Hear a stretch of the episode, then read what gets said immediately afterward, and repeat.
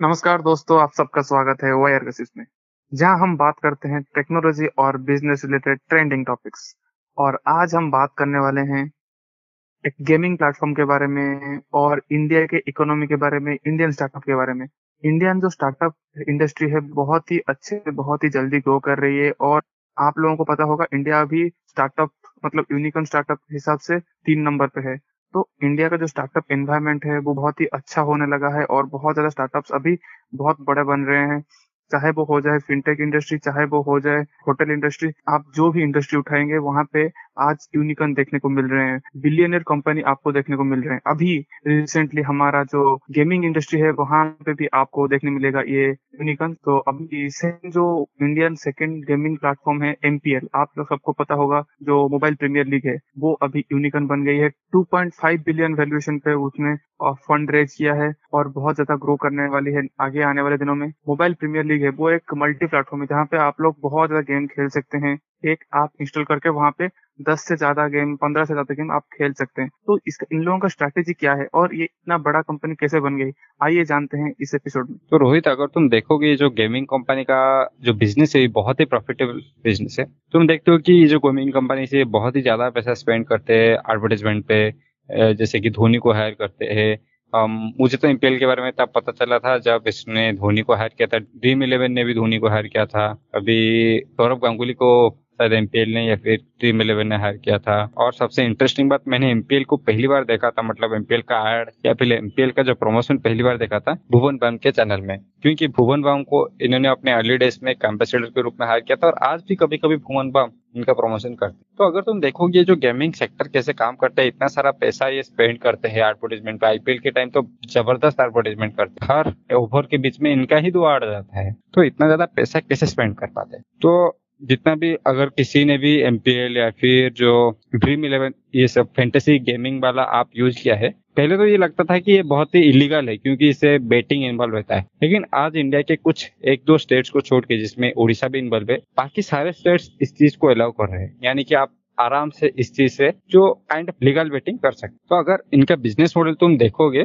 Late से तुम और में एक मुंबई और चेन्नई के बीच में जो भी होने वाला है आईपीएल में उसके ऊपर बैटिंग करें। तो मैं लेट से बोल रहा हूँ, चेन्नई जीतेगा। तुम बोल रहे हो कि मुंबई जीतेगा। देन ये ज़रूर होगा कि इधर तुम्हारा लॉस होगा, मेरा प्रॉफिट होगा, और मेरा प्रॉफिट होगा, तुम्हारा लॉस होगा। लेकिन यहाँ पे अगर तीसरा साइड देखोगे देन ये जो कंपनीज़ होते हैं, जो कि फैंटेसी गेमिंग कंपनीज़ होते हैं, जैसे कि ड्रीम इलेवन हो गया एमपीएल हो गया, इनका कभी लॉस नहीं होने वाला। जो भी पैसा जीतेगा, जैसे तुमने जीत लिया तो ये मुझसे पैसा ले लेंगे। इसका कुछ सर्टन परसेंटेज जितना मुझे लगता है कि 15 से 25 ऐसा कुछ एक परसेंटेज होता है। तो ये इतना अपने पास रख लेंगे। ये जो प्लेटफॉर्म का फ़ीस होता है या फिर जो ऑर्गेनाइज करने का ये कॉम्पिटिशन फ़ी होता है, ये अपने पास रख लेंगे और बाकी पैसा तुम्हें दे देंगे। अगर मैं जीत गया, तुमसे पैसा ले लेंगे, कुछ परसेंटेज जितना भी परसेंटेज इनके पास रख लेंगे और बाकी पैसा मुझे दे देंगे। तो तुम जीतो, मैं हारू और मैं हारू, तुम जीतो। इनका कोई फ़र्क नहीं पड़ता, ये हर गेम पे, या फिर हर जो बेटिंग होता है, हर चीज़ पे ये प्रॉफिट कमा तो ये बहुत ही प्रॉफिटेबल बिज़नेस है और जनरली ये बिज़नेस बहुत सारे जगह पे इलीगल किए जाते हैं। जनरली इंडिया पे अभी इलीगल है क्योंकि बाहर जगह पे अगर तुम फॉरेन कंट्रीज़ को या फिर जो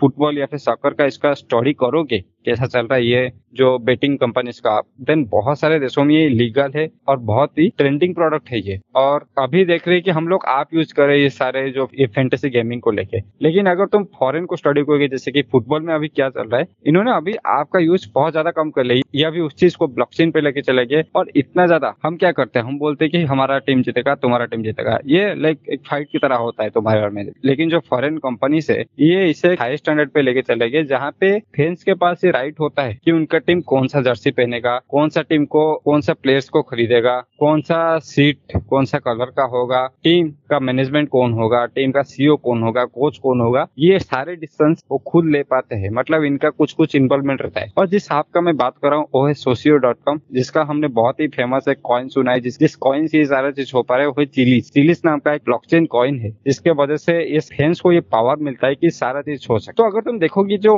गेमिंग कम्युनिटी है ना, ये बहुत ही मतलब सबसे स्ट्रॉन्गेस्ट कम्युनिटी में मानता हूँ क्योंकि हम खुद गेमिंग फैंस है मतलब क्रिकेट के फैंस है या फिर फुटबॉल के फैंस है। हम जानते हैं कि हम अपने टीम के लिए क्या कुछ नहीं कर सकते मतलब ये नहीं कि जान दे सकते। लेकिन हम टीम को सपोर्ट करने के लिए लाइक अपने दोस्त के साथ भी झगड़ा कर सकते हैं। तो इस हद तक आ जाते हैं लोग। अगर इसी फ़ील्ड में जहाँ पे कम्युनिटी बहुत स्ट्रांग हो तो वहाँ पे अगर तुम स्टार्टअप बिल्डअप करोगे देन उसका जो प्रॉफिटेबल होने का या फिर ग्रोथ करने का स्केल होता है, वो बहुत ही ज़्यादा होता है। क्योंकि लोग अपने फ्रेंड्स को ही खुद इन्वाइट करते हैं, ताकि वो दोनों वहाँ पे रहे। लाइक एक व्हाट्सएप तरह का हो जाता है एक जगह पे, और उनके साथ ही कंपटीशन करने का मौका मिलता है, और साथ ही साथ अगर तुम अपने टीम को सपोर्ट कर रहे हो तो इससे उनको भी फ़ायदा होता है। और सिर्फ़ ये नहीं कि ये कंपनी ही खुद को प्रमोट करे। एक्चुअली जो आईपीएल टीम्स होते हैं आईपीएल फ्रेंचाइजीज होते हैं, ये भी चाहते हैं कि ये सारे गेमिंग कंपनी आगे बढ़े। अगर मैं बताऊँ, अगर तुम एक गेम में पैसा लग रहे हो देन उसका चांसेस बहुत ज़्यादा हाई हो जाता है कि तुम उस गेम को कम्प्लीटली देखोगे, क्योंकि तुम्हारा पैसा वहाँ पे लगा है। ऐसा नहीं होगा तुमने पैसा लगा आके घर पे सो जाओगे। जब पैसा लगे तो देन तुम ज़्यादा टाइम वहाँ टीवी पे हो गया मोबाइल पे हो गया, उस गेम को देखते हो। और जब तुम गेम को देखते हो देन उसका आर्ट भी तुम्हें दिखता है और वो जो कंपनी होते हैं, वो ज़्यादा पैसा कमाते हैं। जैसे कि जो राइट सेल होता है, उससे ज़्यादा पैसा कमाते तो सारे कंपनी चाहते हैं कि तुम गेम देखो, तुम इस चीज़ में पार्टिसिपेट करो। लेकिन क्या ये हमारे लिए सही है? तुम्हारे इसके बारे में क्या राय है? अगर मैं एमपीएल की बात करूँ तो उसमें और एक फ़ायदा ये भी है।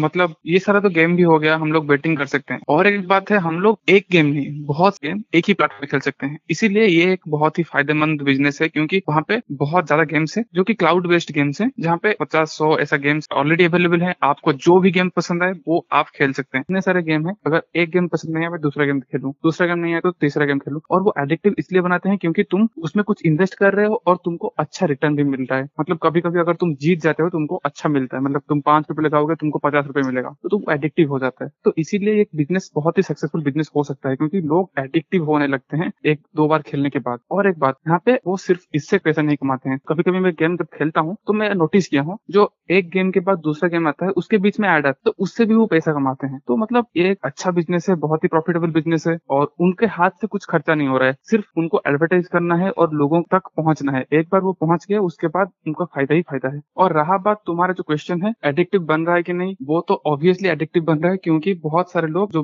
बेटिंग है, उसमें घुसते जा रहे हैं। एक बार तुम पैसा लगाओगे तो मतलब निकल नहीं सकते क्योंकि आइधर प्रॉफिट मिलेगा और लॉस मिलेगा। अगर लॉस मिल रहा है तो तुम और एक बार लगाओगे ताकि तुम प्रॉफिट मिल तुमको। अगर प्रॉफिट तुमको मिल रहा है तो तुम्हें लगेगा और एक बार मैं ट्राई करता हूँ ताकि डबल प्रॉफिट मिले। आई गेस आप लोगों को क्लियर हो गया होगा कि गेमिंग इंडस्ट्री कैसे काम करती है और ये कैसे प्रॉफिटेबल है। आई गेस जो एपिसोड है आप लोगों को इन्फॉर्मेटिव लगा होगा। इसी के साथ आज का एपिसोड खत्म करते हैं। धन्यवाद।